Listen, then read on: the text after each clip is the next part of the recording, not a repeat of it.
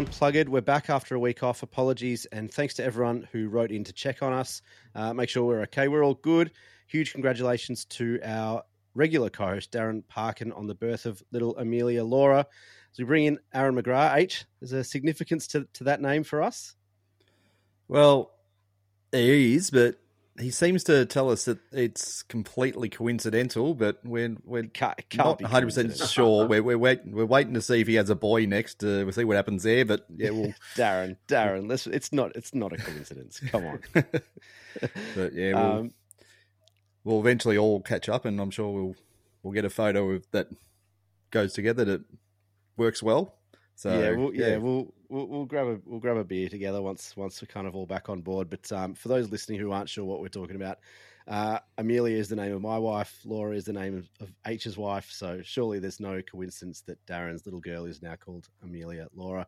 Uh, as we get stuck into the show, uh, as always, just want to ask the listeners for reviews and ratings. Um, obviously we prefer if you can give us a five star rating and a five star review on iTunes or Facebook or wherever you listen to the podcast. Uh, we really appreciate it. It helps the uh, the podcast algorithms tick over, um, and of course follow on socials. We're on Facebook, Twitter, Instagram, etc.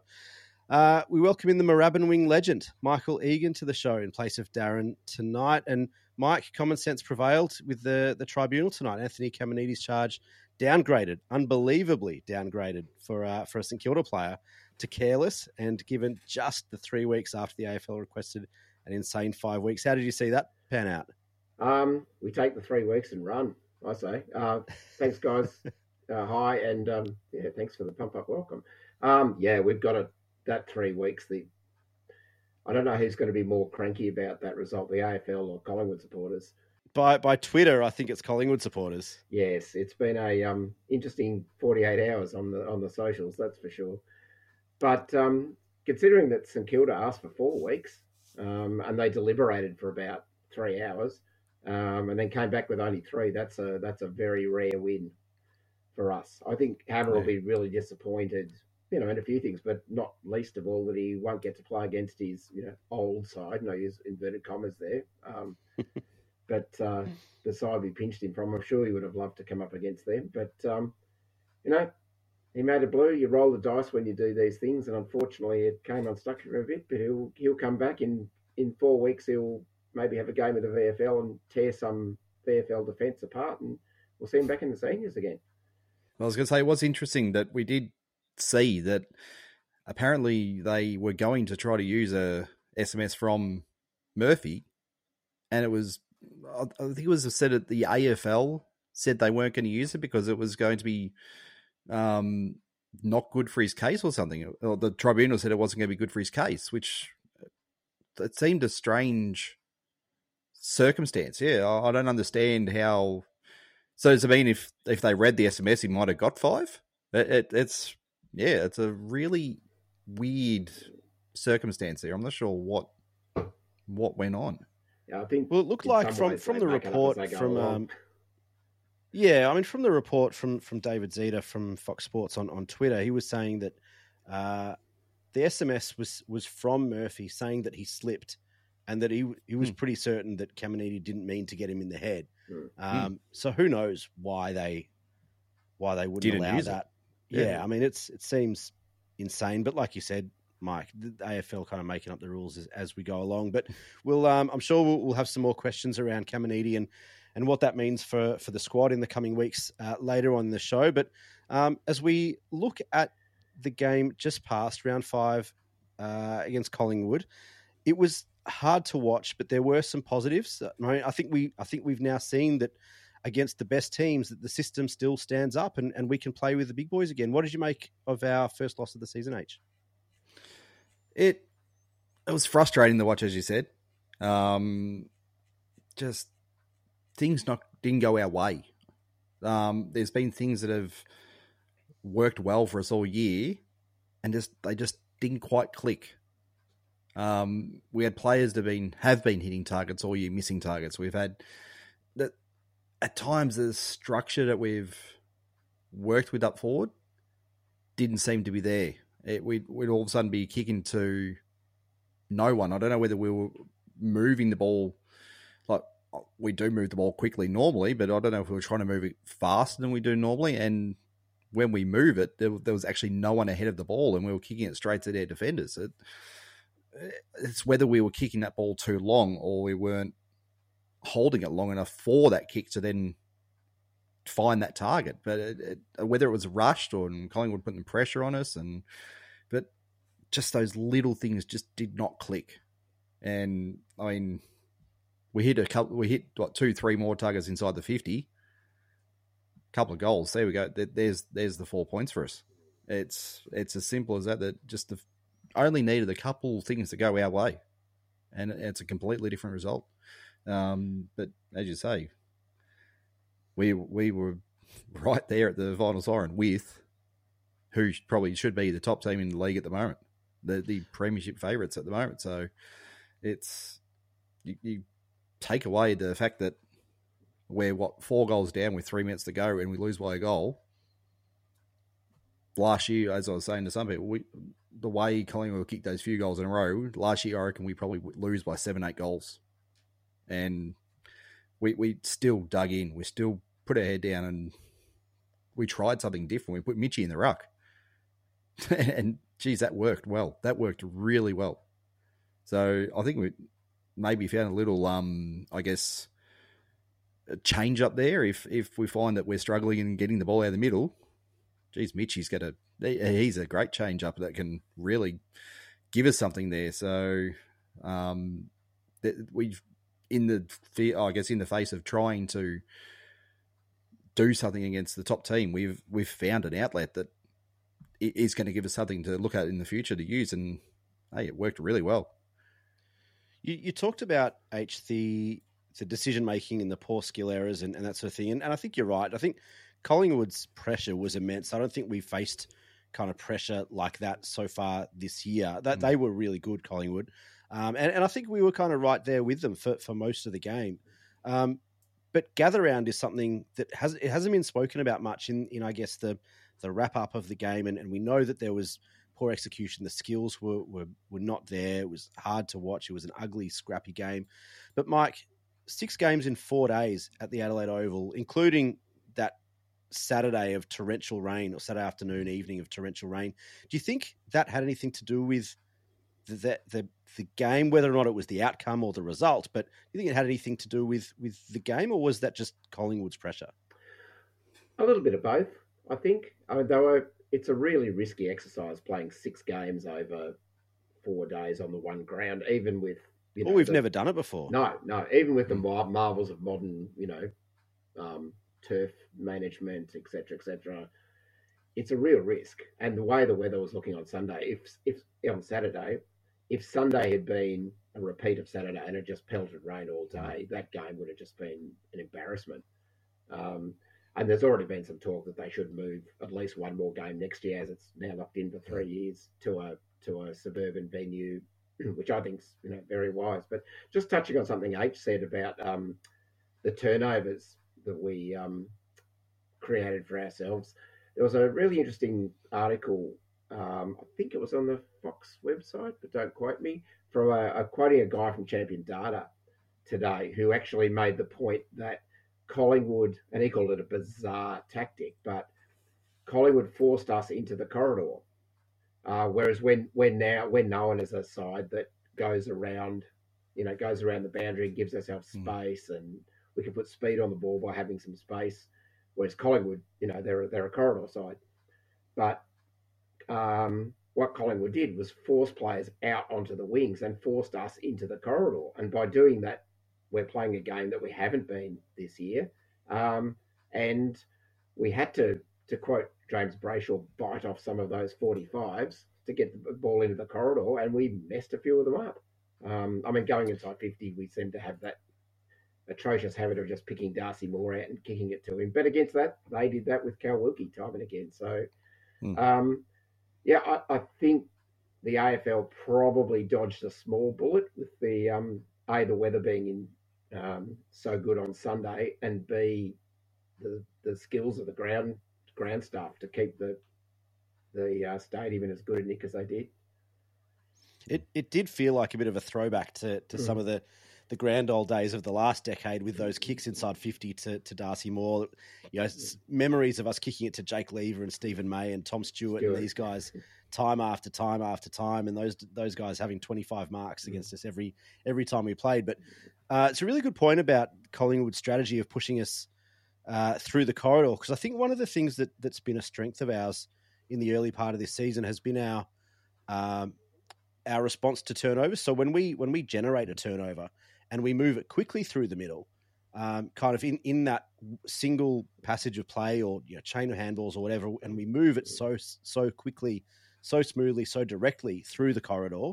I think it works really well for us. But it was almost like when they gave us too much time to think about what we were trying to do off halfback that we didn't really know what to do. And one of the things that I also noticed, I think that Caminiti played further further deep, you know, in the goal square, just outside the goal square than he has in previous weeks. Um, you know, he's been averaging eight or nine possessions. I think he only had five possessions. Uh, normally averages around 160 meters gained. He only had 80 meters gained for the, for the game. He was playing far deeper than than usual, and it felt like we just for, for the first time really we really missed that secondary forward option. Cordy didn't offer a whole lot in this game as that kind of secondary forward option, and we didn't have anyone leading up. Normally, it's been kind of Caminiti that comes up to half forward and and kind of up the wings and, and that sort of thing to, to contest and compete and, and whatever. And we didn't have that because Caminiti was was further deep. And and I mean, mm. was was that a Collingwood was that a Collingwood tactic to, to keep Caminiti deep, or was that was that one of Ross's tactics? Do you think, H? Not so sure. Um, because the other thing I noticed was that we didn't um have Marshall seem to be um dropping in there as much as he mm. normally would either. Agree. Um, it's a lot of times you're looking for him when the ball was going in. You're going, he's not there. And again, is that a case of we've moved up the ground so quickly that he's been left behind in the back line almost, or, or, or what's happened there? And we've we've just had nothing ahead. Um, but as you're saying, Corey, he, he got to a lot of contests, but didn't win it too often. Um, I, I, think he got basically most of his possessions just around the ground. Had, I think the one mark he took, he actually is the one kick he had as well. So it was, yeah, it was a, it was a bit of a tough day out for him, as you're saying. Conditions maybe not so great for the taller players. Mm. Um, it's that could have been part of the reason playing him uh, playing Caminiti deeper as well. That yeah, up the ground just may not have suited the taller player. So. Mm trying to get that, I guess, that tall player into that true full forward position and trying to win the ball there rather than him winning it 65 meters out from goal and no one in front of him. It's, I don't know, yeah, it, it's almost like when, if it was up out in the ground, there was, yeah, he would be, he'd probably creep up to about a 50, but that would be about it. I think I remember him taking one mark on probably on the wing. It was a, the, it was a reasonable, pretty big mark. Um, but I think then he looked up and there wasn't much to kick to after that. So um, it's yeah, there's a, a, bit of structure there. You sort of just go, as I was saying before, that just seemed to have dropped off a little bit. Uh, they, as we're saying, they made us play a game that we're not haven't played so far. Um, that just crowded the space that we normally have been able to find in the other weeks previous. Um, so it's just it's going to be a try a case of I guess this week trying to recreate what we have done previously, and don't let the don't let Carlton push us to how they want us how where they want us to go.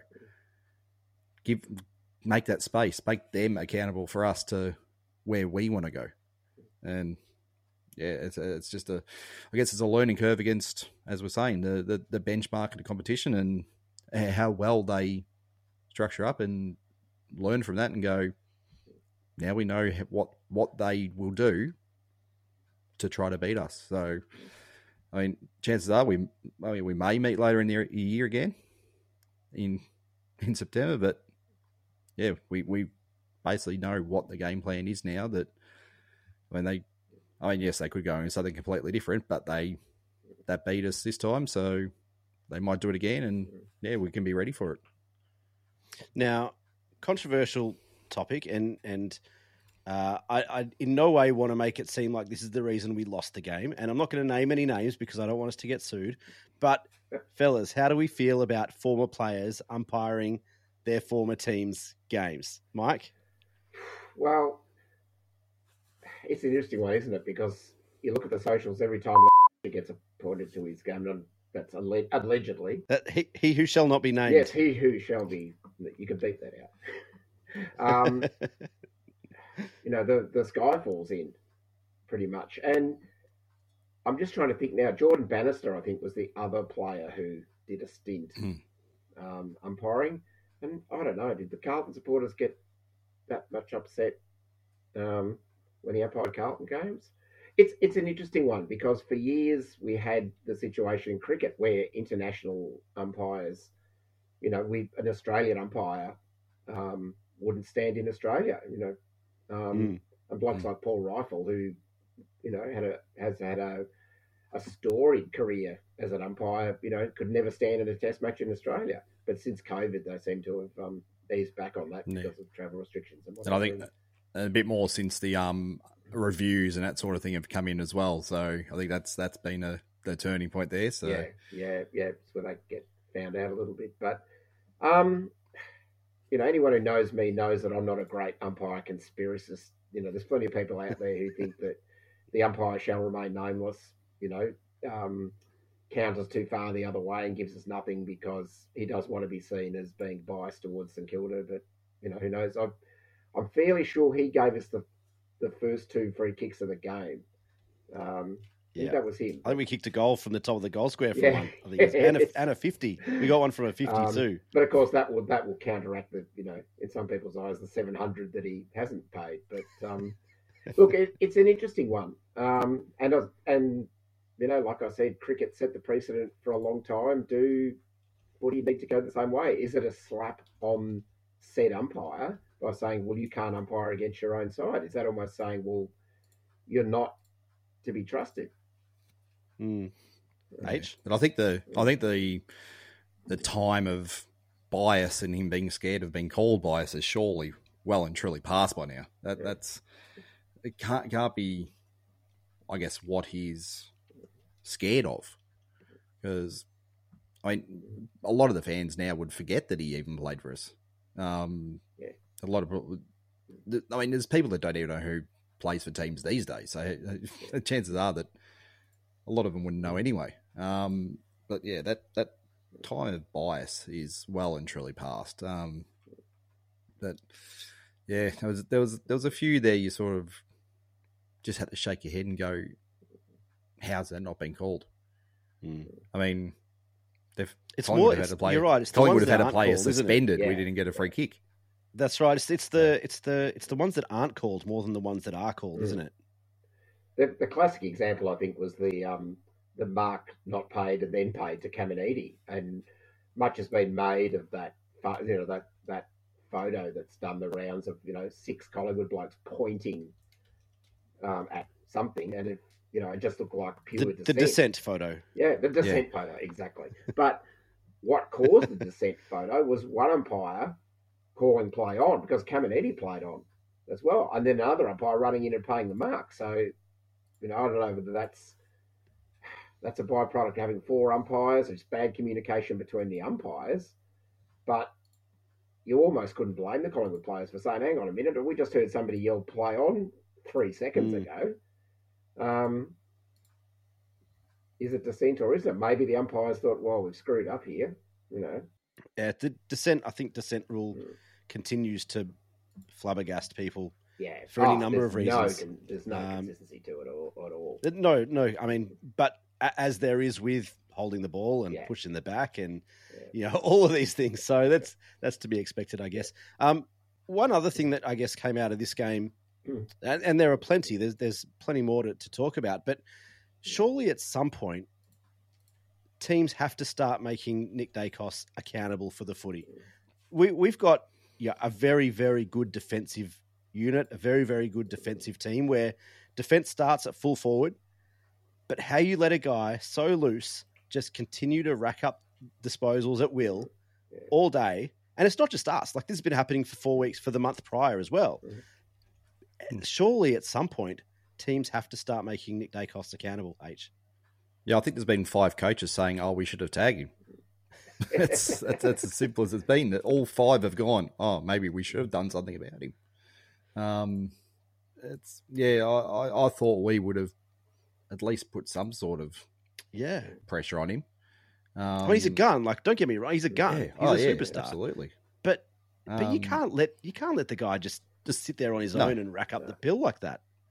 and just let him do whatever he wants. Um, the the only excuse you can have is that you're pressure pressuring further down the field and waiting for him to make a mistake, but he doesn't make many, and, that, That's and that's the that's the only argument you can make. That was oh, we're going to let him kick it back to us, Yeah. but yeah, it, it just it doesn't happen. So it's it's an interesting one. Um, yeah, I'll be interested interested to see who the first team that actually does smother him is going to be. Um, Mm. Well, the closest I think we've had so I- far is against Brisbane. Um, Zorko was sent to put some body on him, rough him up a bit, annoy him when he was not near the footy, and Hmm. there was some off the ball footage of him getting pushed around and didn't work.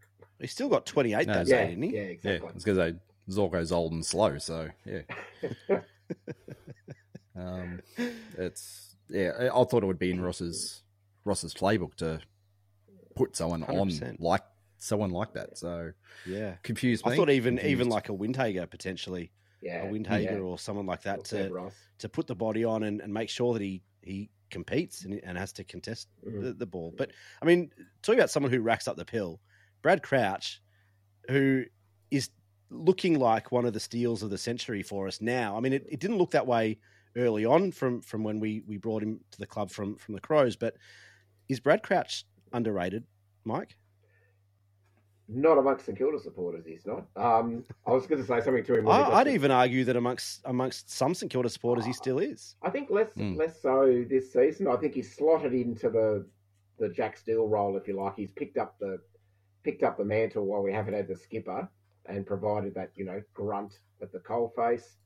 Um, he's averaging thirty one disposals this year, which puts him in the that's the top ten. That's in the top ten in the comp. So he's just And he doesn't take kick-ins.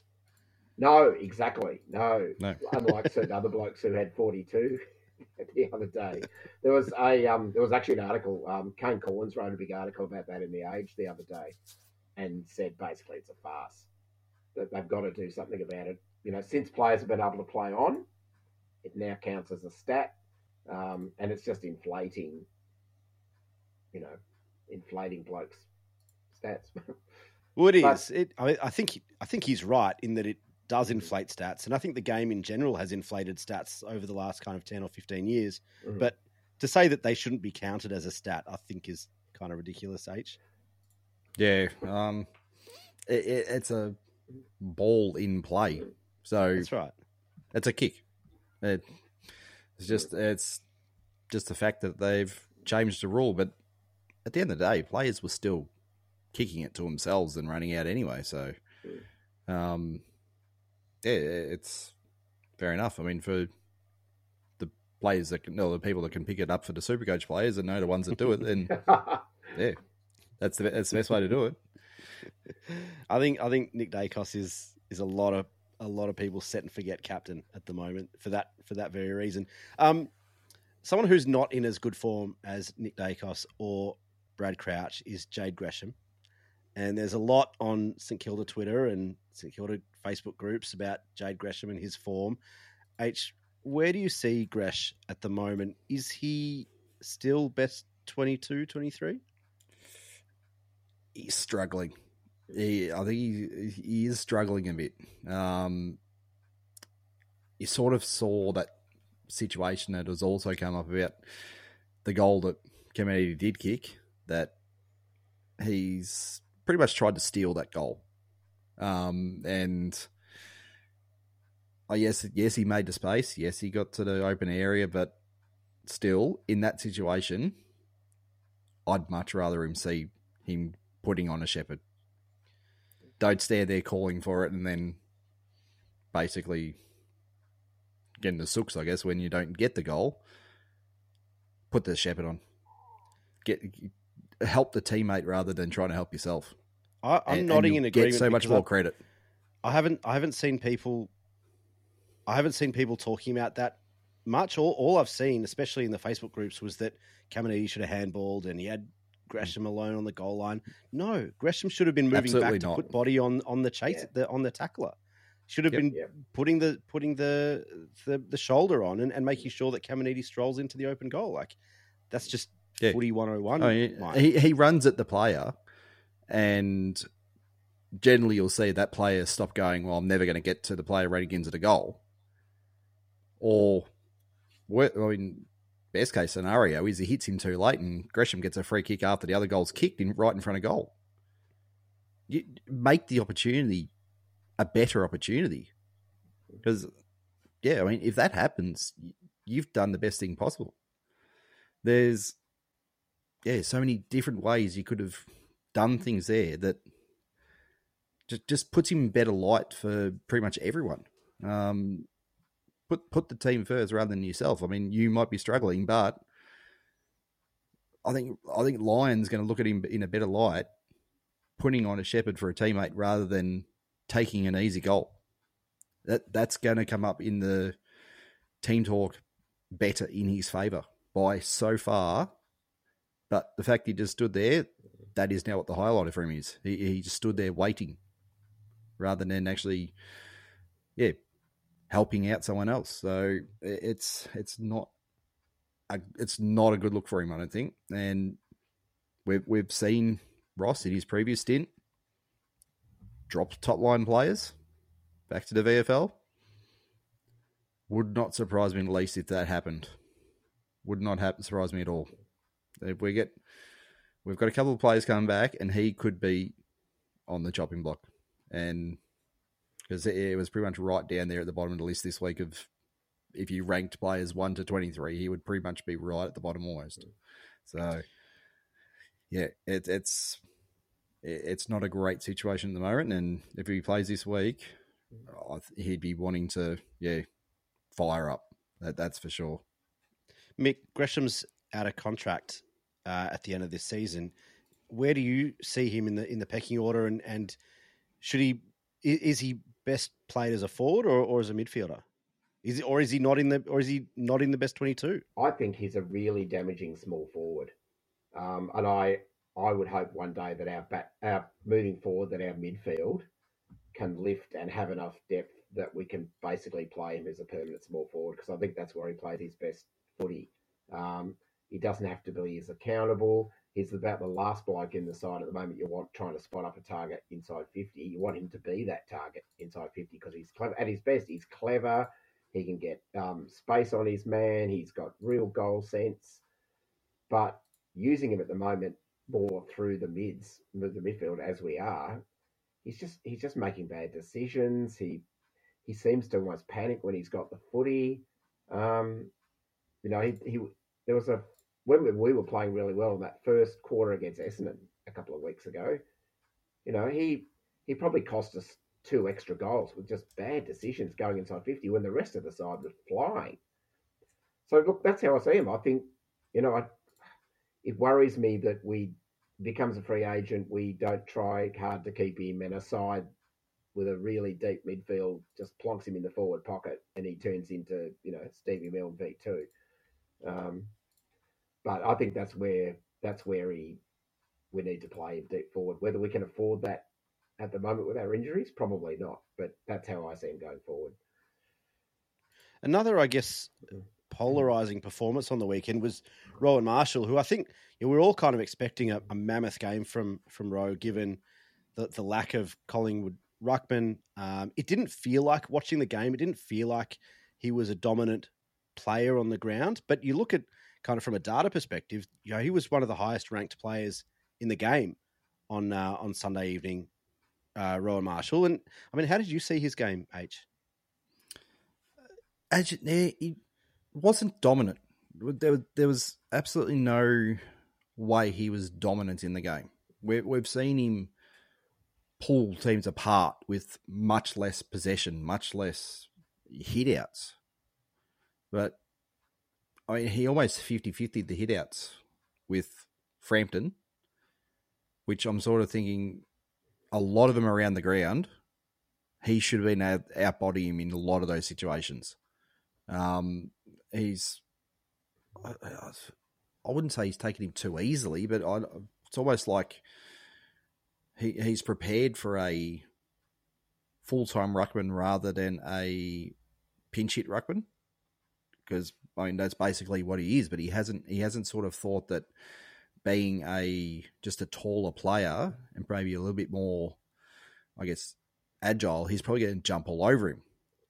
So he, he, didn't get that position, and I guess keep him keep his body in the way of the of the bounce or the the ball up in the around the ground to to, to get that first hand on it.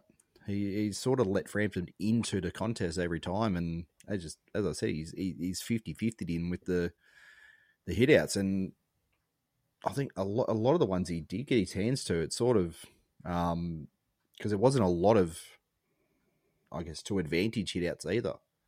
Um, there's a lot that went to a 50-50 contest. Uh, I think quite a there was a few that got picked off as well. Um, but he just I just don't think he prepared himself for who he was going to be coming up against. He, he was so almost felt like he was just preparing himself for a, just a regular ruckman. So I think next time, if that oh, we get that sort of situation again where he's not going up against someone recognised, he sort of needs to realise I need to dominate this player. They're they're not an experienced ruckman. I need to beat them at my craft. That, that's it's his position to win, and um, yeah, I mean, beat him around the ground. I guess more possessions, that sort of thing, but the ruck just was not dominant. It's it's an interesting one because, like you said earlier, he was uh, until the last few minutes. Actually, not even in the last few minutes when when Mitch Owens went into the ruck, he spent very little time up forward. So he really mm. was the number one ruck all night. Mm. Um, mm. it, it almost feels like he doesn't yet have that killer instinct as a ruckman, as a pure ruckman, to, to do just that, to dominate his opponent. Mick, how did you see Rowe and, and his performance? I thought at times he looked a bit cooked. Um, as you just said, he's taken the number one ruck mantle all year. Um, and I think it's a bit of a mark that, um, you know, with the game probably in the bag, that um, that Ross subbed him out at three quarter time against Gold Coast. I think that was a, maybe a bit of a sign that, you know, have a quarter off, buddy. You've, you've uh, basically done it all all season. But we've got to be a bit careful this week because we come up against two actual real ruckmen in Pittonet and um, De Um, and if if God forbid something happens to him, then you know Cordy and Cordy and Machito aren't going to get the job done against those two. Um, but I just I sort of felt a few times that he he looked like he was starting to look like a bloke who'd been the number one ruckman non-stop for, for five weeks. Yeah, he certainly looked like he was he was mm. struggling a little bit, mm. kind of that lumbering ruckman, which you're not used to seeing from from Marshall mm. because he is so agile. And again, you know, maybe the ground w- was choppy and it was tough to run and all that sort of stuff, but but he certainly did look, you know, probably not even seventy five percent of of himself, even though he was, you know, from a data perspective, pretty solid in, in his performance. But Mick, you, you sent a message earlier. Uh, one of the things that you wanted to talk about was the, the media's reaction to, to the loss on the weekend. And um, I guess surprisingly, it, has been pretty positive. Yeah. Um, I don't think we lost too many friends. Um, maybe partially because we fought it right out to the end, and you know another minute or two we probably had them. But um, yeah, I, it wasn't the high standard um, blockbuster game of the round, maybe that a few people expected it to, to be. But, you know, we, we forced Collingwood into a lot of errors just like they forced us into errors. Um, so, yeah, I, I, was quite pleasantly surprised. And there's a, there's a real sense now that I think we've got a chance against Carlton. Um, and a big part of that is last week, I think it got found out that when Carlton uh, you know, a bit off the boil. They really rely on Curnow and McKay um, to get the job done. And in um, in Wilkie and Battle and Dukes, um, we we've got the ammo to shut them down as, as much as any defence in the league now. I think. Um, obviously, they've got you know they've got Walsh and Cripps and Cerra and you know Saad off halfback and these sort of blokes. But um, if we can force them into some less than elite entries inside 50 and they just rely on getting that separation, you know, McKay and Curnow, one of them plays high and one of them plays deep and one almost kicking it to the other. Um, you know, that's our game plan is really suited to stopping that. H, I guess it's it's been a, a complete 180 from the the a media perspective. There was so much negative sentiment around the return of Ross mm. when it happened in, in November last year or late mm. October, early November, whatever it was. Um, the, the negativity surrounding the footy club after the Rats' departure and all that sort of stuff. And like you said, Mick, just the now the the positivity around the footy club from a media perspective, mm. and on the flip side, going back to that that from a public sentiment where if you're not a St Kilda fan, you hate the Saints, and we're we're not used to that because I think historically, yeah, we're kind of everyone's second team because you know we're not a threat, we don't trouble people, all that sort of stuff. But it's going back to that period of you know 9, 10, 11 ish where we were hated. Other fans Yeah. hated St Kilda, and it's that's a really good place to be. Yeah. H. The last 48 Oh, hours. absolutely. Um, yeah. Um, I mean, what's the key thing between yeah Carlton, Collingwood, Essendon, and Richmond?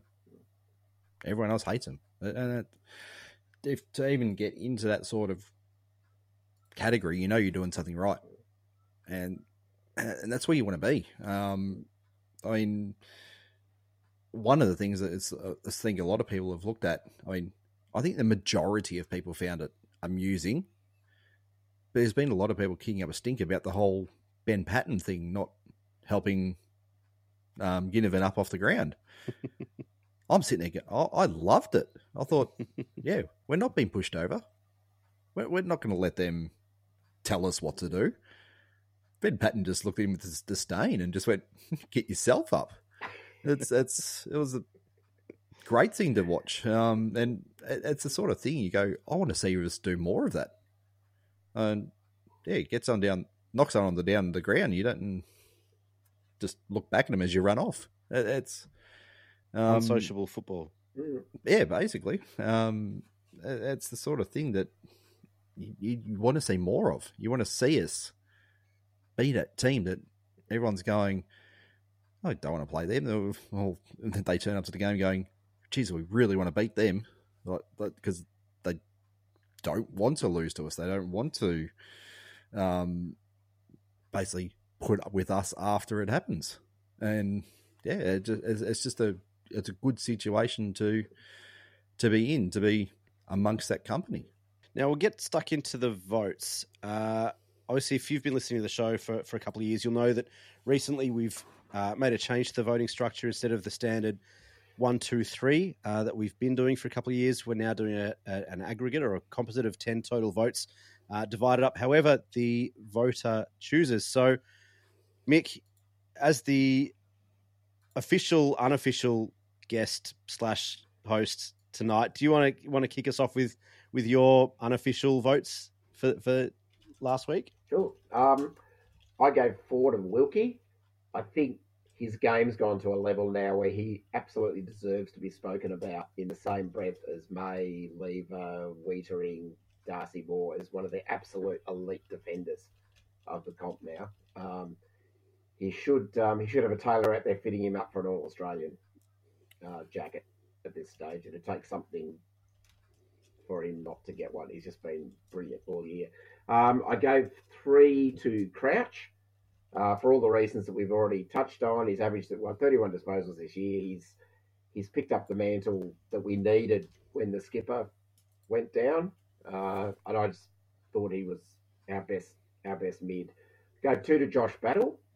Um, he's dare I say it, gone past Dukes as our second best defender at the moment. His his intercept defending, his his marking um, alongside Cal um, has been. It's just he's taken his game to another level. this year under Ross, um, and that's that's something that we've needed more of. We needed blokes of his era, you know, his level of games experience to just step up a notch this year, and, jo- and Josh absolutely has. We've tried a few non-traditional defenders in defence over the journey. Um, Rhys Stanley being one example that jumps to mind straight away, but um, Josh has been the outstanding success you know, at, at, at it.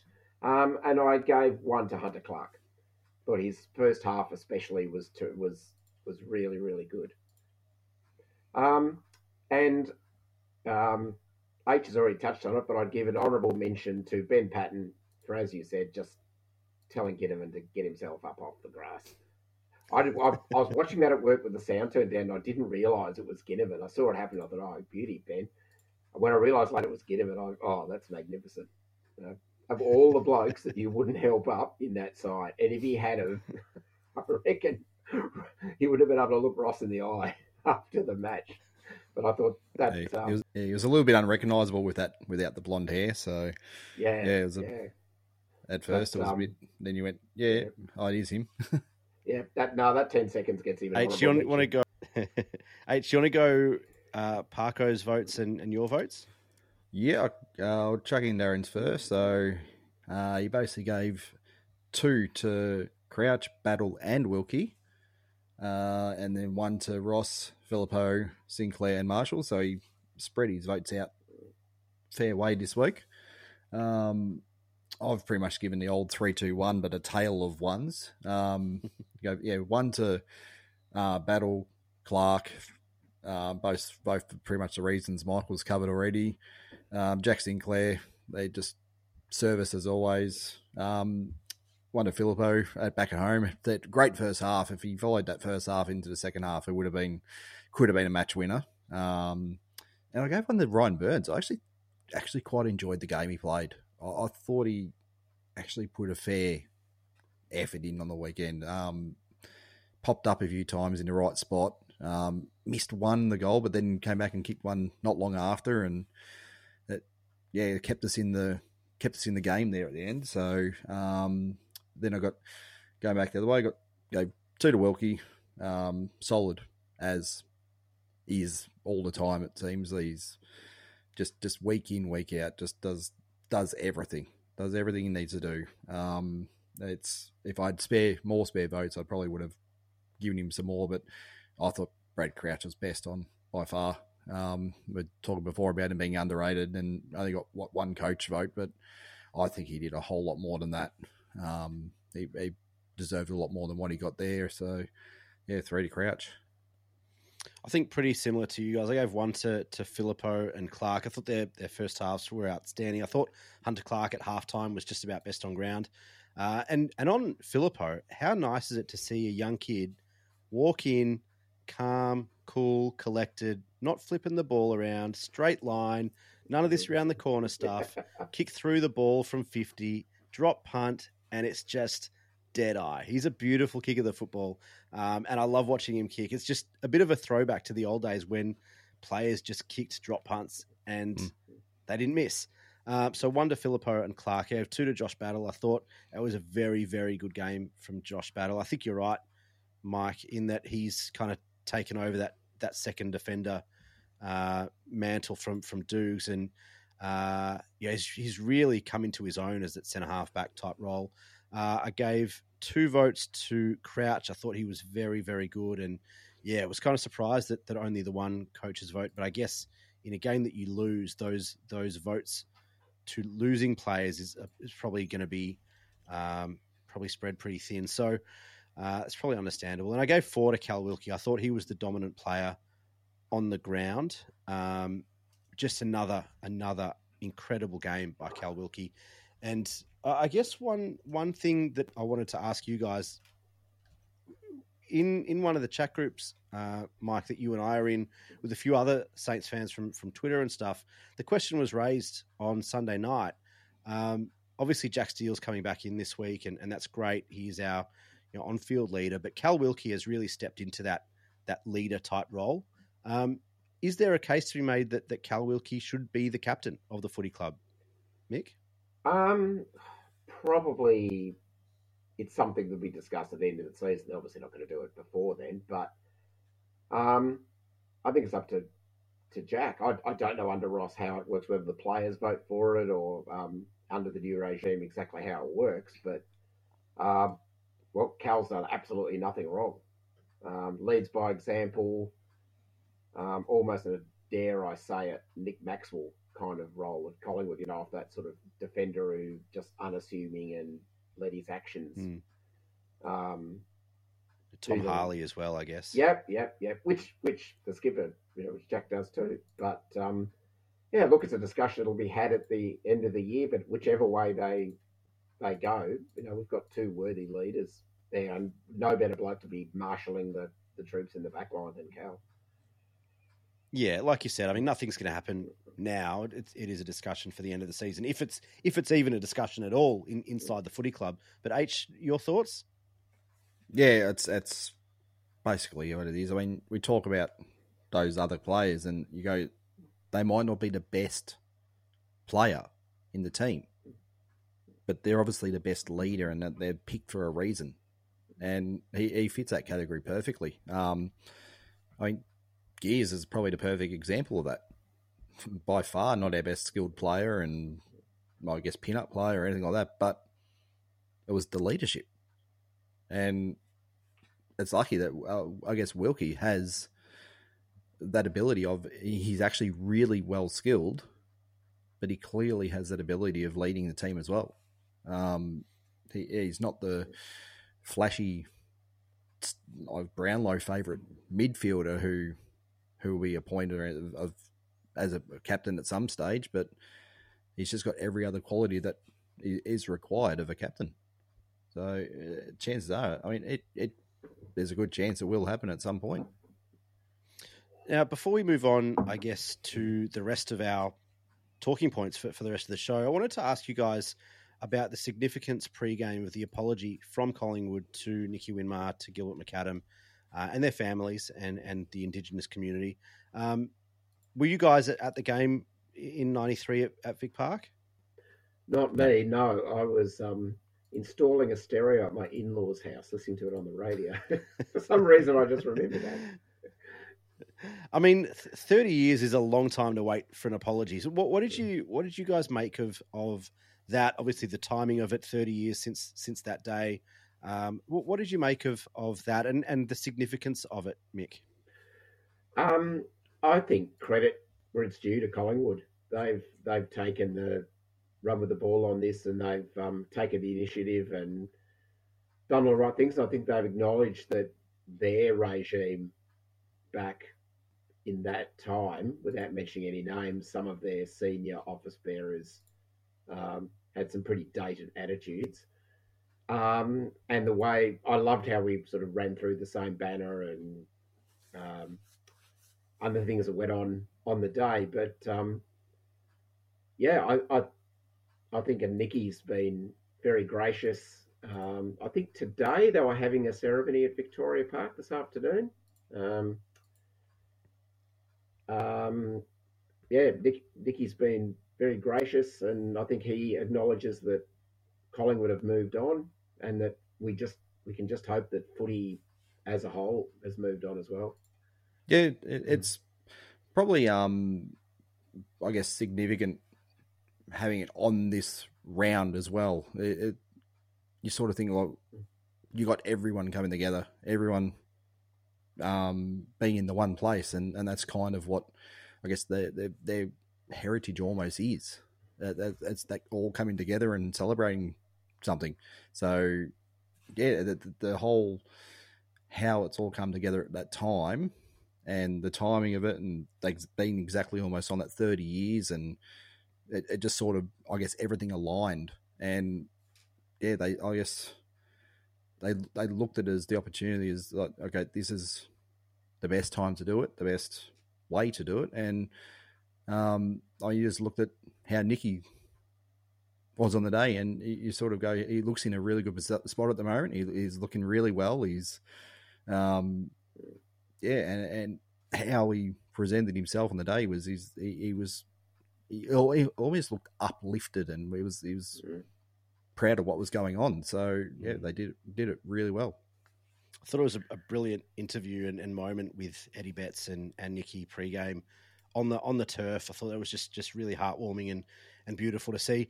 Uh, we don't have a high profile guest this week, but we do have a champion of the Saints fan uh, on the show with us. So I thought we'd take some time to to maybe get to know Michael Egan because a lot of you listeners will know Mike from different things uh, around the traps over the last couple of decades of, of Saints footy, but uh, you might not actually know Michael Egan. So Mick, thanks again for joining us in the show. I thought we'd uh, we'd just jump in and, and take five or ten minutes to get to know you a bit more. Um, yeah, if it's worth knowing, ask away. well, I guess the, the first question is how did you become a Saints fan? We, we asked everybody this, but how did you become a Saints fan? Um, look, th- there is a story to that, and the sort of circle of Saints fans I mix with have probably all heard it a hundred times. So if you're listening and you're about to hear it for the hundred first, I apologise. Um, I moved to uh, Victoria from country New South Wales when I was in grade three. We we moved to Mornington, and I went to a really small primary school in Mount Martha, Osborne Primary, if anyone knows it. Um, Yep.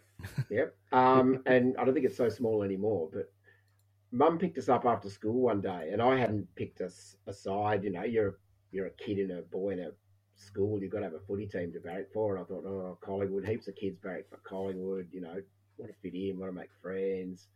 I was umming and ahhing. I didn't have a side, and Mum picked us up after school one day and had a packet of chips for us. And back then, I think there was some Valley chips, but I might be wrong.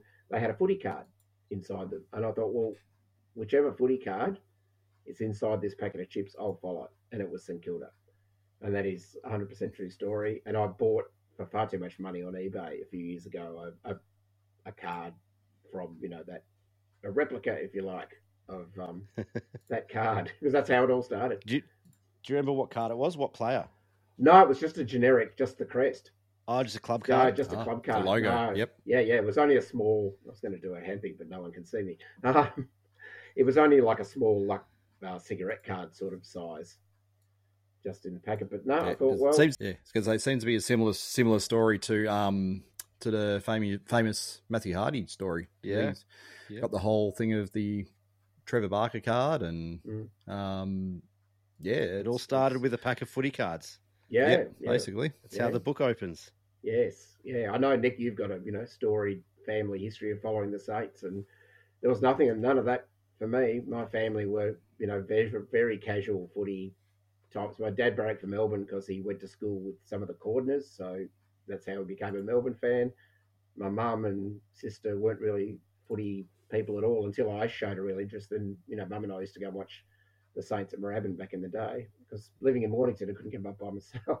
So that's how it all started. Uh, now, something else that was started is basically, as we've mentioned earlier, the Moorabbin wing, basically coming from the old sensational forum and just just trying to, I guess, create an area that had an atmosphere that everyone could sort of come together, and it's it's led to the point of having reserved seats and all that sort of stuff. But uh, how was basically getting that started. And I, I know you dealt with a lot of the, I guess, officials at the at the ground and that sort of thing with the club and that, trying just getting it up and going. And so, h- how's it all panned out? Um, it all started, um, but I can't claim any of the credit for the actual the genesis of the wing. Um, there was some publicity for it, as you say, on um, on Sensational back in the day, which you blokes and um, you know a few of your listeners spent some time trying to keep a bit of law and order in. Um, back in, oh, I'm going to say 2002, 2003, two two blokes, Steve and his mate Ben, and Ben's a regular listener and you know um, social media uh, person for the Saints. Um, they got together and decided that there was no when you went to um, Telstra Dome, Docklands, Colonial, whatever you called it back then. Um, you know, you, for a home game, you had reserved seats, you had people in the social club. But for people who didn't have a reserved seat or weren't in the cheer squad or just wanted to rock up and find a seat each week um, for whatever reason, there was no real area where you could just turn up, sit down, and know you would be surrounded by Saints fans, which seemed not right at a Saints home game. Um, you know, we weren't doing that well back then, so the crowds weren't huge, but those two guys just decided we need to do something about that. Um, and they threw the idea out on Sensational.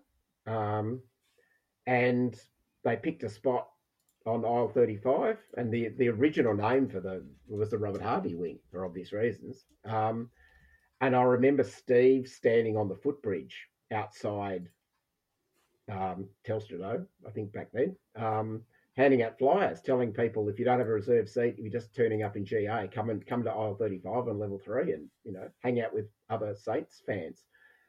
And I was standing there chatting to him one day, and this bloke from the city of Melbourne came up and goes, "You can't, you can't hand those out."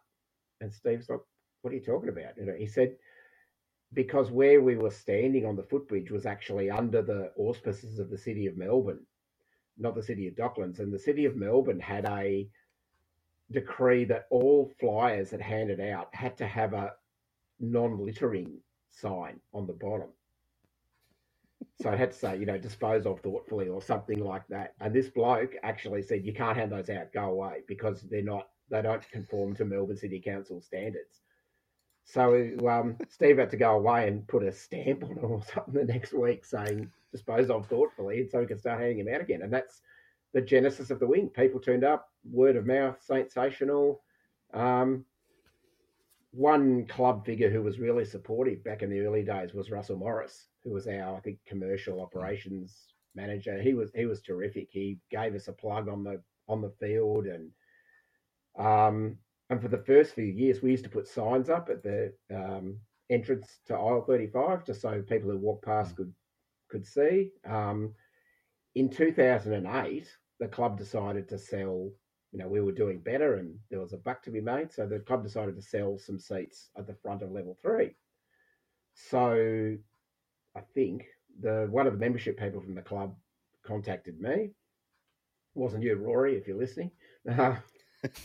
Rory, Rory's listening in silence. anyway, so to cut a long story short, I went in there with 30 odd membership uh, reserve seat applications and sat down with a a girl from the membership department, and we mapped out a seating plan. Um, and some of those people are still sitting in those seats to this day. Um, we've had people move on. Uh, we've had some people relocate to level one. We've had some new people come up to the wing. Um, we're no longer allowed to put signs up. That got kiboshed in the last year of uh, what was it called before Marvel? Um, uh, Etihad. Eddie had, Eddie yes, had, yep. Etihad. We didn't conform to their um, we didn't conform to their um, to their signage standards, um, and they weren't too fond of the blue tack we were just using to pit them up. They could fall down and kill not, somebody. Not gold plated. Yeah. Um, so it's no longer signed, but you know, word of mouth, social media, we still get a healthy crowd up there. You know, people know if you um, if you want somewhere to sit to be amongst the faithful, whether you're coming from interstate or um, we've the wings decamp to most capital cities in Australia in various forms. You know, we've been to New Zealand, we've been to the Gold Coast many times. Um, so it's, yeah, it's still a thing to this day. It's it's an amazing story, and I, I remember now that you've mentioned it around the, the support from from Fly. I remember back in the early to mid mm. two thousands, Fly got a group of us in, and I'm sure that was kind of led by you um, and, and, probably Benny as well, getting into the club to go through some chants that that the group had kind of put together to see if we could get them kind of officially ratified by the club that we could could kind of sing yeah at the ground and uh, I don't think anything came of it at that point, but but obviously nowadays you look at what you know the, the, the aisle twenty nine boys are doing, and obviously you know huge supporters of, of the footy club. Um, was was kind of the very early uh, a, adopter of, of those sort of things. Um, yeah. Did you kind of look back at the at the Moorabbin wing now and go, "Holy shit! Look look at what this has become." Well, a little bit. It, it's it's a movable it's a movable beast. It um, as, as, you say, um, Steve and Ben are both massive, massive um, football world game fans, and I think yeah, there was a there was a a time where we thought, it'd be good if we, you know, get a few soccer songs going and whatever. And for whatever reason, it probably didn't take off how we would have liked or hoped. But as you say, Fly was really supportive. I do have a memory of going into the club at some point and doing a bit of sort of practice, as it were. But but it's a it's a movable beast. Um, you know, where I you know I remember g- games like the the Aussie Jones Point win against um, um, against Brisbane, and you know the 09 game against Geelong, where uh, that was an all ticketed game. We had 140 people, round figures, who bought tickets through me to go and sit on the wing for that game because back then the stadium used to decree that at sort of a drop of a hat that every seat's a reserve seat. Um, and there's been Yeah. some, you know, we've had was some actually- amazing times up there. Yeah, it was actually um Mm. Ben that I was mentioning a few weeks ago on the 150th show that on that Brisbane game where we won by the point, and he was the one that leapt on me and pretty much almost rode me down the stairs. It was yeah, it was um yeah, crazy night up the top there. There was the one one night I look back and go, geez, I'm glad I was up in that part of the ground. So Mm. yeah, Uh, we've had, Yeah, we've had then- some terrific times. last last one from me before uh, maybe H you can ask your your standard to, to guests. Um, but before Moorabbin Wing, there was Moorabbin. What what are your I guess what what are some of your favourite memories or, or moments from uh, from the stomping ground? Ah, well, I've got a few because I'm a bit older than you, bloke. So I went to my first game there in 1970, um, May the 30th against Melbourne. Still got the footy record. We won. um, but quite apart from you know some amazing games, and I think the one that always will jump out at me was the day Plugger kicked. Um, what did he kick? 10 or 12 against Carlton. Took that big mark right at the 10. end with 10. Yeah. 10 goals, nine, I think, or something. And he took that big mark over that, the full back of the century. Um, won the game for us. And there's a possible urban myth that when Plugger kicked that goal, you heard the roar in the um, in the Safeway at Moorabbin back near the station. but that game will always stick out to me. But um, just the walk down from the station, you know, it was so so iconic getting off at Moorabbin Station and you know walking down and through that little um through that little alleyway out at a Horscroft Place, and then you know walking down and turning right. And in the early days of going before TV went colour, I told you I'm older than you blokes. Um, I just remember walking up that ramp onto the terrace at Moorabbin and the green grass, seeing a footy ground with green grass because it was it was weird back then because you watched all your VFL footy in black and white, and to actually see a ground in full colour was kind of a bit weird almost. But yeah, so that's a that's a broad sense, just the ground. It was there's nowhere else I've ever watched a footy game like it. So you've obviously listened over the first weeks here this year and that, so you pretty much know the next question. So, 150 years, and to you, what is St Kilda? That that's that's pretty much the question we're going to be asking everyone this year. Oh, it's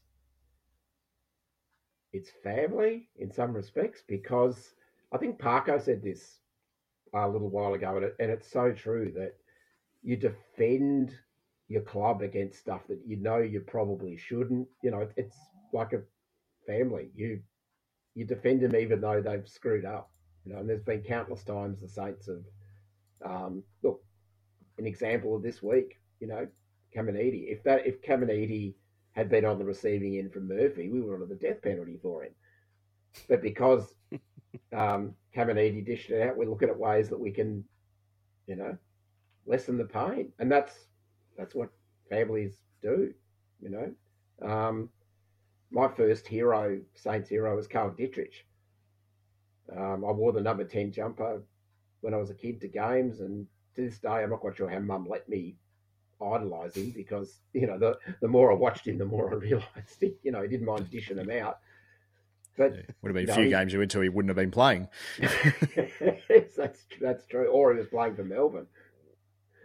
Um, but you go to school and you know oh, your your mate Carl, you know, snotted somebody or whatever, and you'd have to defend him because he's you know he's a Saints player, so you find a way. Well, Mick, thanks for uh, thanks for joining us. Obviously, th- this week, and, and we'll we'll move to the the next game, round six against Carlton at Marvel. Uh, and if you haven't got a seat, then have a wander up to level three and and say good day to uh, to Michael Egan and crew on the Moorabbin wing. Um, but we do look towards Carlton. They had a bit of a wake up call on the weekend, but uh, all in all, they've they've looked pretty solid. They're sitting at three one and one after that round one draw with Richmond.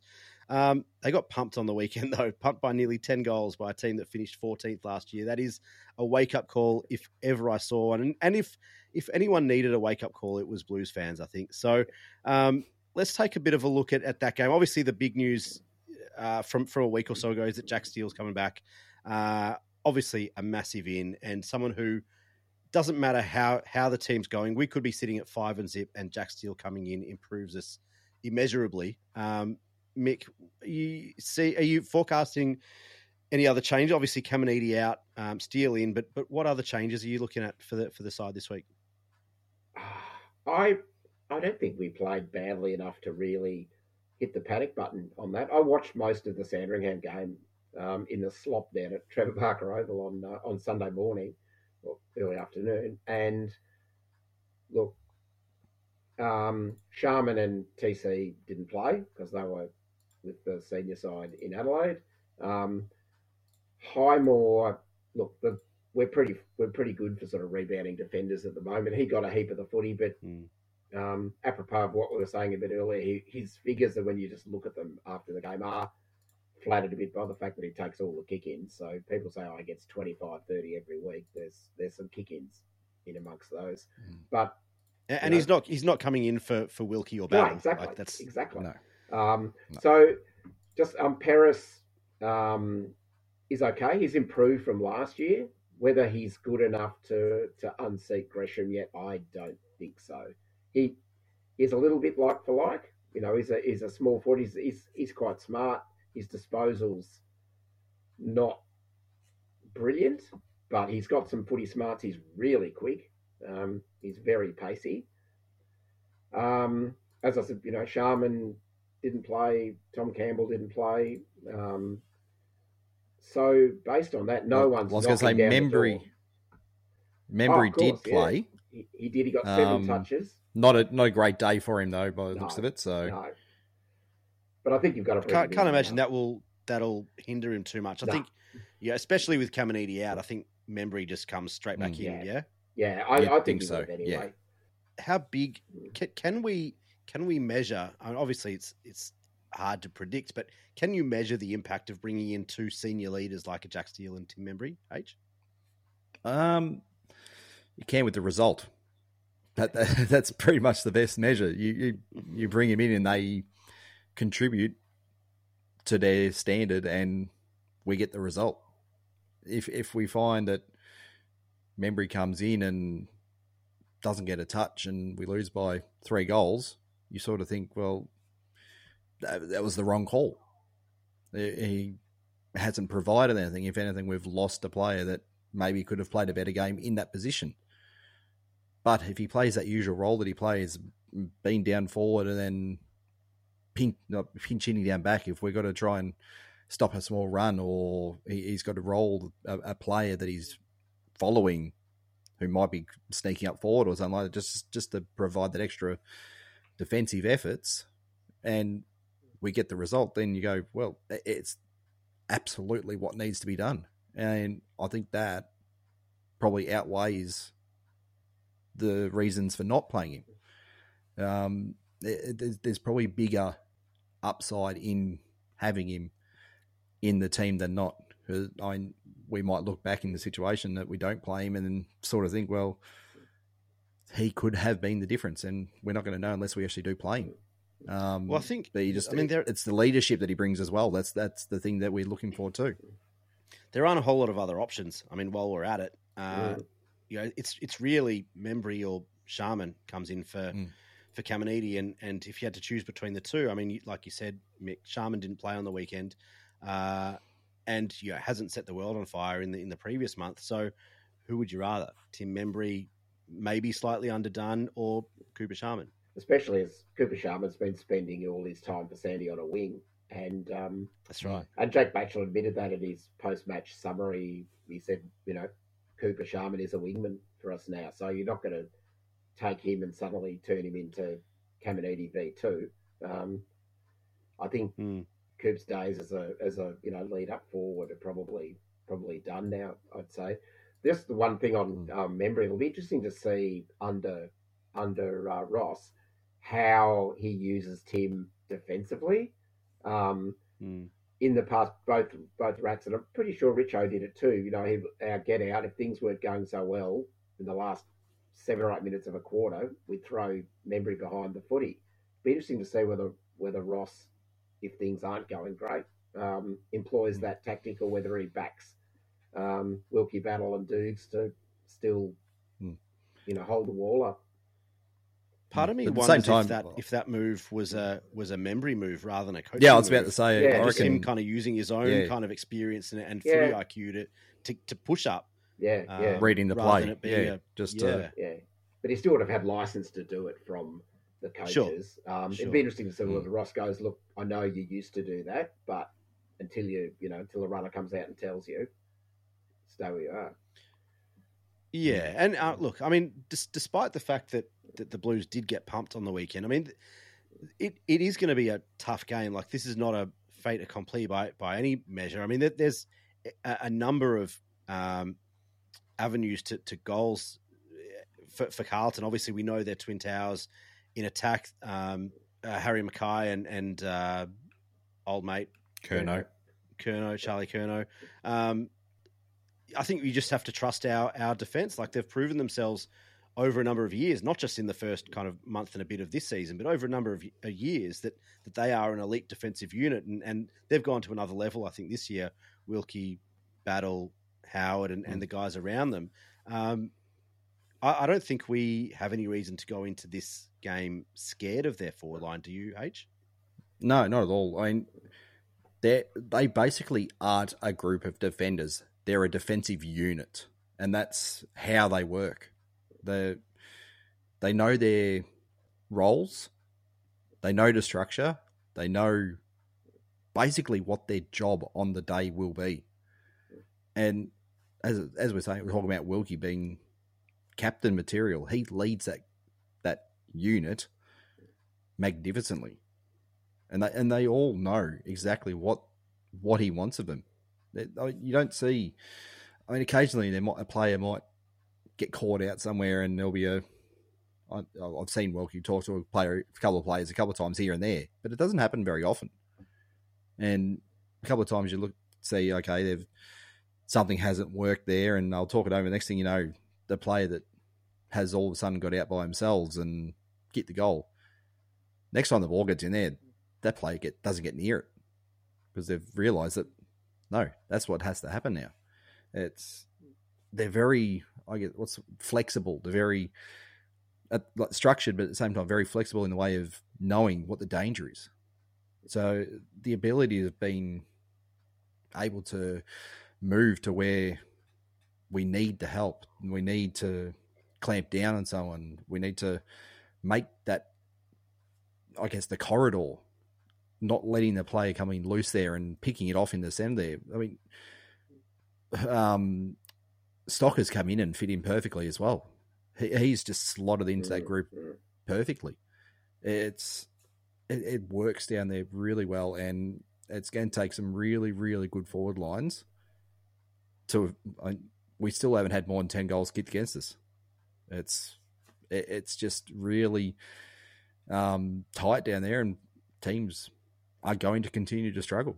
So, yeah, until someone really breaks us open, there's going to be nothing changing in the way we see what how how it's going at the moment.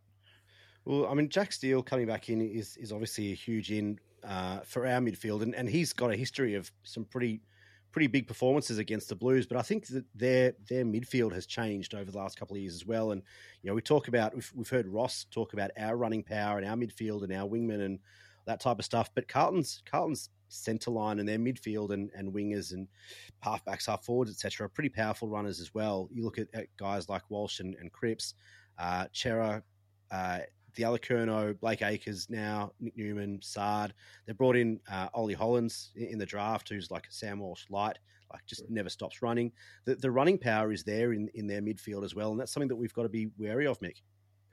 Yeah, hundred percent, hundred percent. Um, it's interesting you mentioned Holland. I'm watching a bit of that Brisbane that that uh, Carlton game last week, and they put up the Telstra tracker every so often with the GPS numbers, and he was running further than anyone in the whole Carlton side, and he's playing his fifth game or whatever it was. So yeah, he, he's certainly got endurance, and you're right.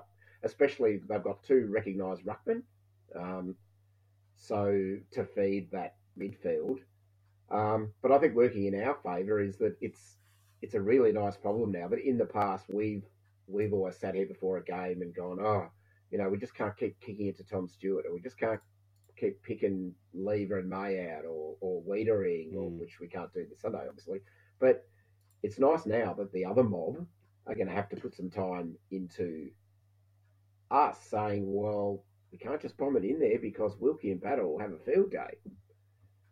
Um, so they're going to have to work their forward structures around our defence because um, you know they're two very very good forwards. You know, Charlie Curnow's a gun, but they're still going to have to work out structures around our defence.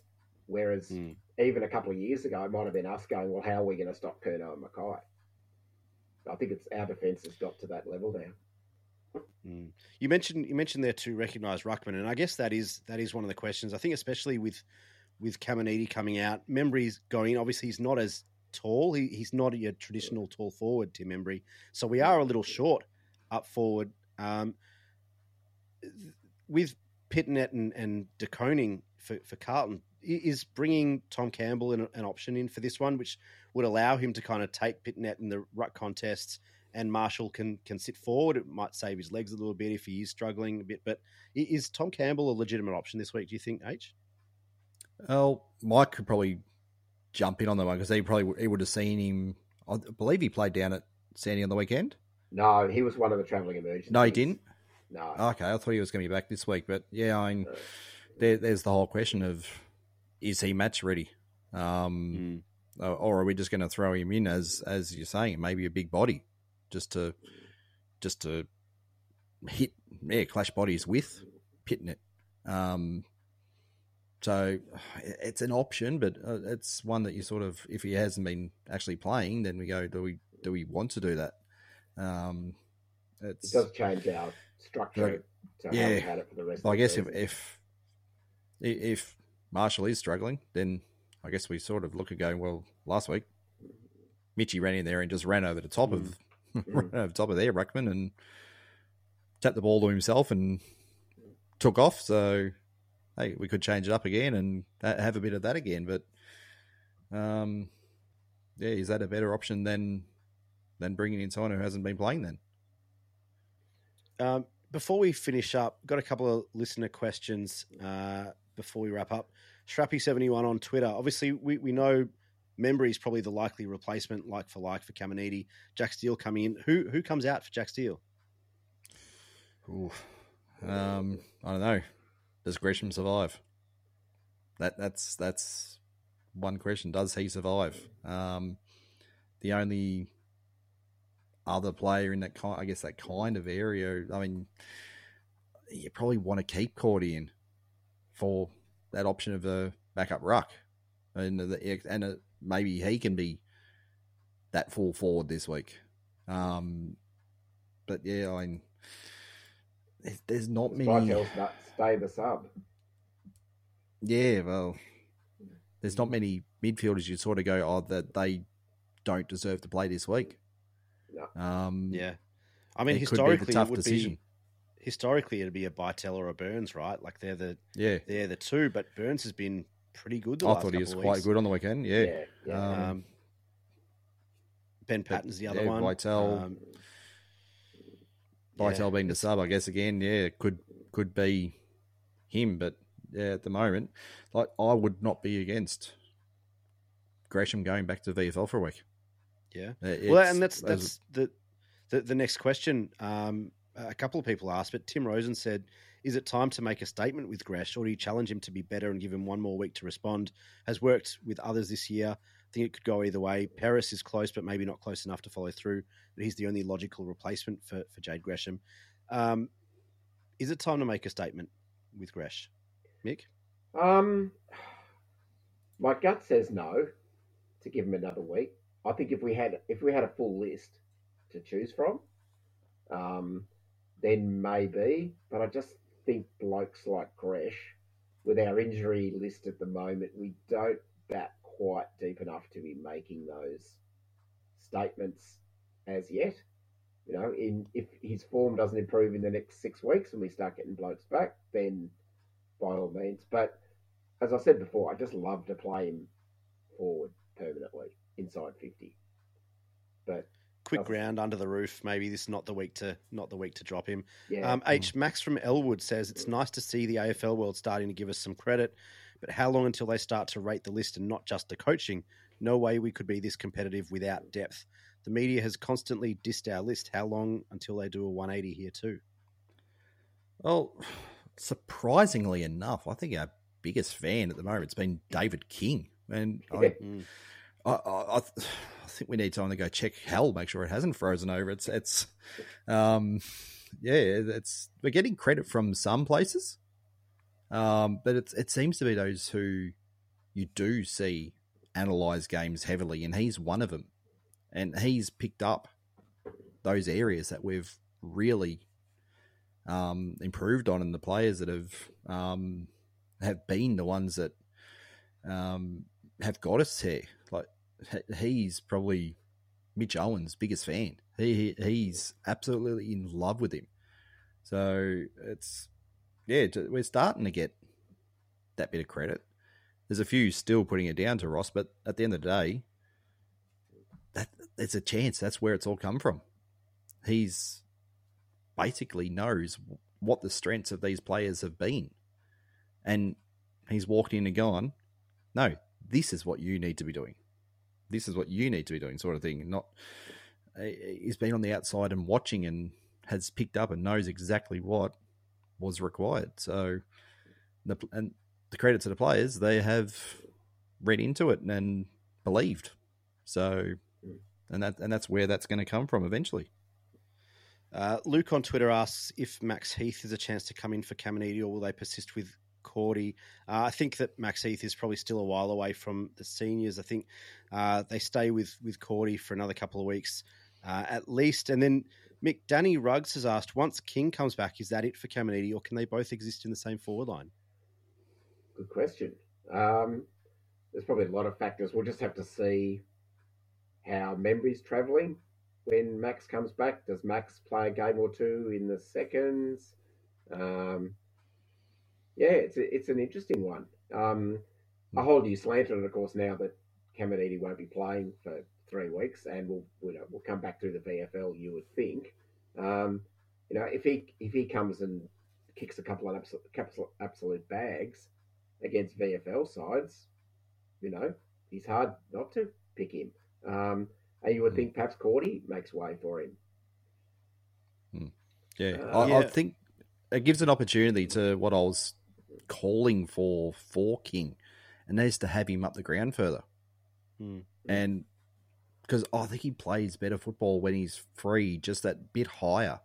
I think he get he gets um, crowded and manhandled when he's stuck into square, and he plays up the ground. He's got that aerobic cap- capability and the or the capacity and the uh, just the ability to get around the ground and he take I reckon he takes more marks outside the fifty than in, and it, it seems to be he gets up the ground early. If he takes a mark early, he seems to be switched on, but when he's getting the ball set on his head, and he's got four defenders jumping all over him, all of a sudden he just sort of just drops away a little bit. So that ability to move him up the ground and just get him into the game to start with, I reckon will get his confidence up, and it gives him, he, he- and he's got that other tall forward to kick to, so it's uh, that could work in our favour. Matt Man asked, why didn't Murphy get cited by the MRO at all? Uh, I mean, the, the vision shows that he probably probably got hammer in the throat or the you know, high up in the chest, but you know when when the guy goes off concussed and is going to miss the following week anyway, you know doesn't really matter, I guess. Um, Lethal asks, should Marshall pinch hit as a deep forward for short spells in the game?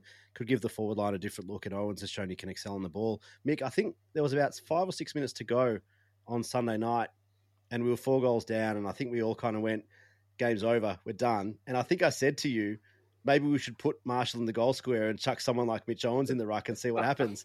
and then it, all of a sudden it happened. I mean, is that something that we can we can look to now, having seen it for a couple of minutes? Oh, you're you're wasted in here, Nick. Your coaching credentials. Um, yeah, and it, I guess it gives Rowan a bit of a spell as well. Um, maybe it, it would depend who the opposition is too. I think if you're going to do it against a, you wouldn't against say a Pittonet and a Koning to recognise ruckman. But if you you're against a side who's got one ruckman and a pinch hitter, and you and you time it right, then yeah, I mean we've seen Rowan. You know, Rowan was a forward when he came to St Kilda, so um, Forrest did centre half back at North Ballarat. But um, yeah, I it's definitely an option, and we've that's a great thing at the moment. We've got options. Um, I wouldn't rule it out at all.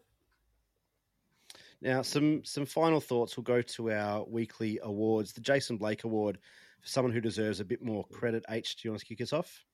Um, yeah, I just simply this week. I mean, I gave him a vote simply for I thought he contributed really well on the weekend, and um, Byrnes. I, I, I thought he really dug in, and uh, it's the way to look at it is you think of it, what he did in the game. If he did it against, say, the Suns a few weeks ago, you'd be like, okay, yeah, that's that's good. But he's done it against the premiership favourite, and he looked good, and he used the ball well. Um, if that first shot he had a goal, if he kicks that, you you sort of give us you think we had a little bit more momentum, but as he backed up and kicked another one, and um, just yeah, the game he put in against what is arguably the top side in the league, I thought he was really good on the day. So that, that, that's my nomination for the week. Mick, what have you got? Um, give me mine to Stocker. I think he hmm. He's one of these blokes. I'd almost put Phillipou in the same category. Um, you you only see what he really does when you go back and watch the replay. Um, mm.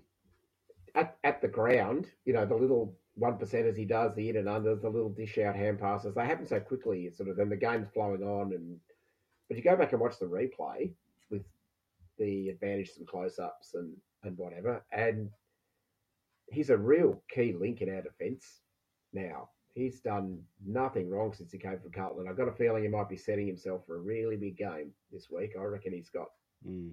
he's got a bit to show Carlton. Same with Phillipou. Um, I guess I could give it equally. He, I thought at times against Gold Coast, just watching live at the ground, I thought he's just starting to show a few signs of a bloke who, you know, a young kid, an under a, a bottom major, who spent significant amount of time at centre bounces, um, starting to sort of show a little bit. And then I went back and watched the replay. I thought, no. And again on Sunday, he had 14 possessions to half time. Nine of those were handballs. Some of those handballs in close were just elite. So, yeah, yeah, I, yeah, I'm on the same. I, I was tempted to give it to Brad Crouch again just because like I said at the top of the show, I still feel like Crouch is, is probably a bit underrated, but um, I, am the same. I went Liam Stocker. I think um, what he's brought to our defensive unit is kind of a combination of Ben Paton and Jimmy Webster in that kind of tough, uncompromising. He's a big body. He's not afraid to throw himself around, but also he's got that really penetrating kick and, and can deliver the ball really nicely.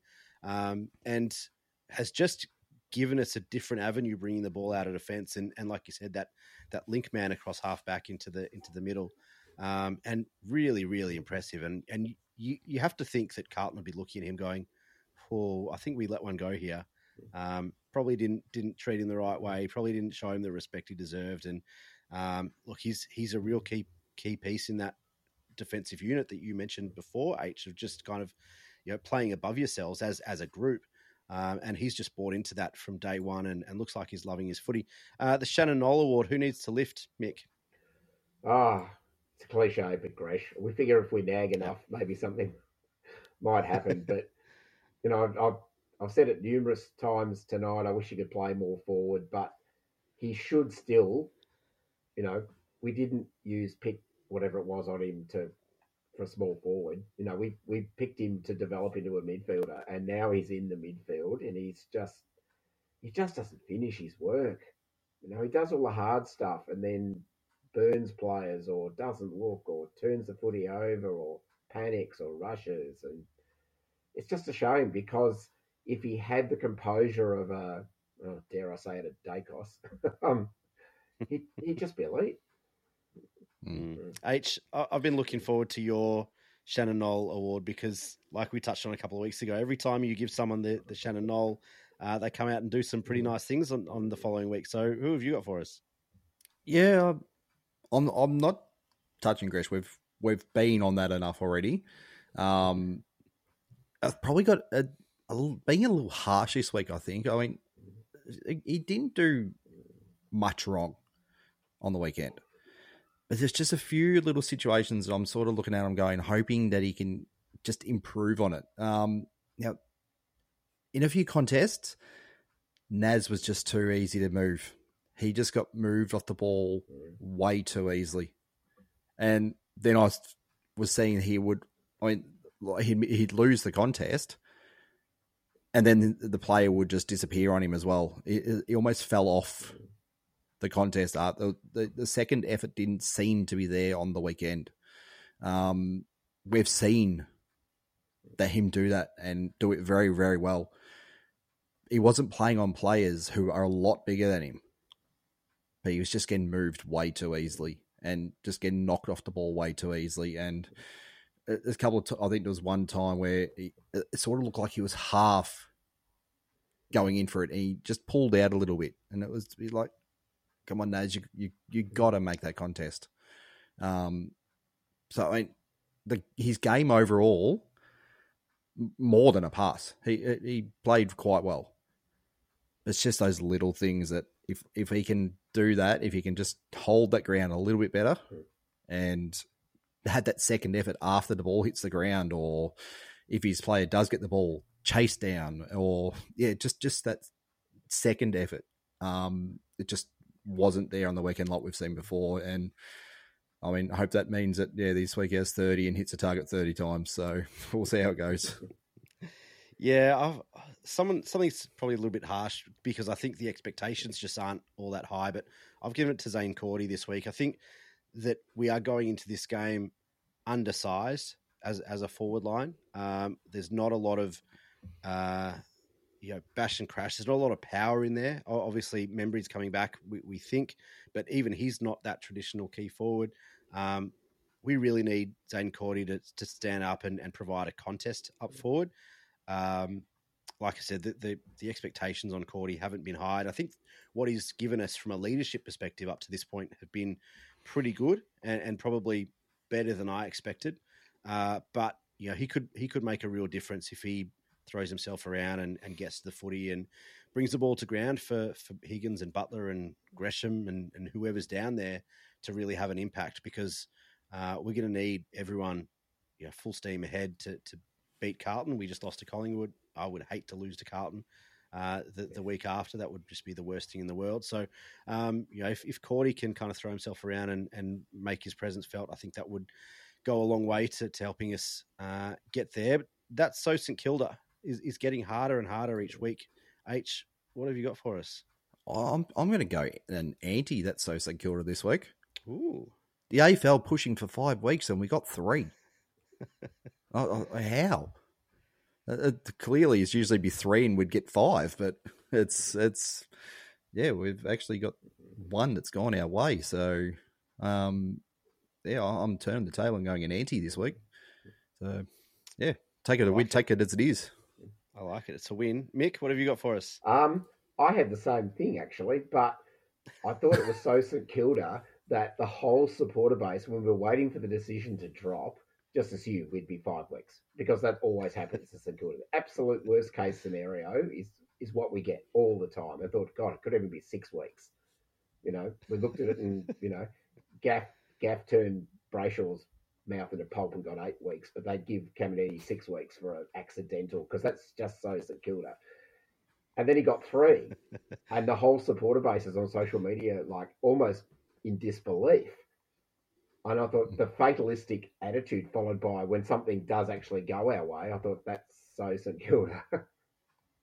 that that is Sur- that is surprised we haven't stormed. Surprised we haven't stormed the Moorabbin tonight and celebrated. That, that's that's Uh, how unusual disco it up is. and So. running. I don't, I don't know who's more annoyed about the decision, the uh, the AFL heavies or the Collingwood supporter base.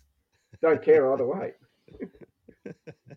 I, I've gone uh, just a, a really frustrating thing in, in that we've we've spent the first five weeks with this undersized, inexperienced forward line, uh, and you know, Caminiti and Owens and Phillipou have all each shown bits and pieces and, and done some really some really great things. And I thought that it was it was really promising. I thought Caminiti had shown enough that he you know he's he would kind of getting to the point where he he might be able to stick in the forward line when a Membrey comes back and potentially even when a King comes back as well. And it's someone like Cordy that goes out.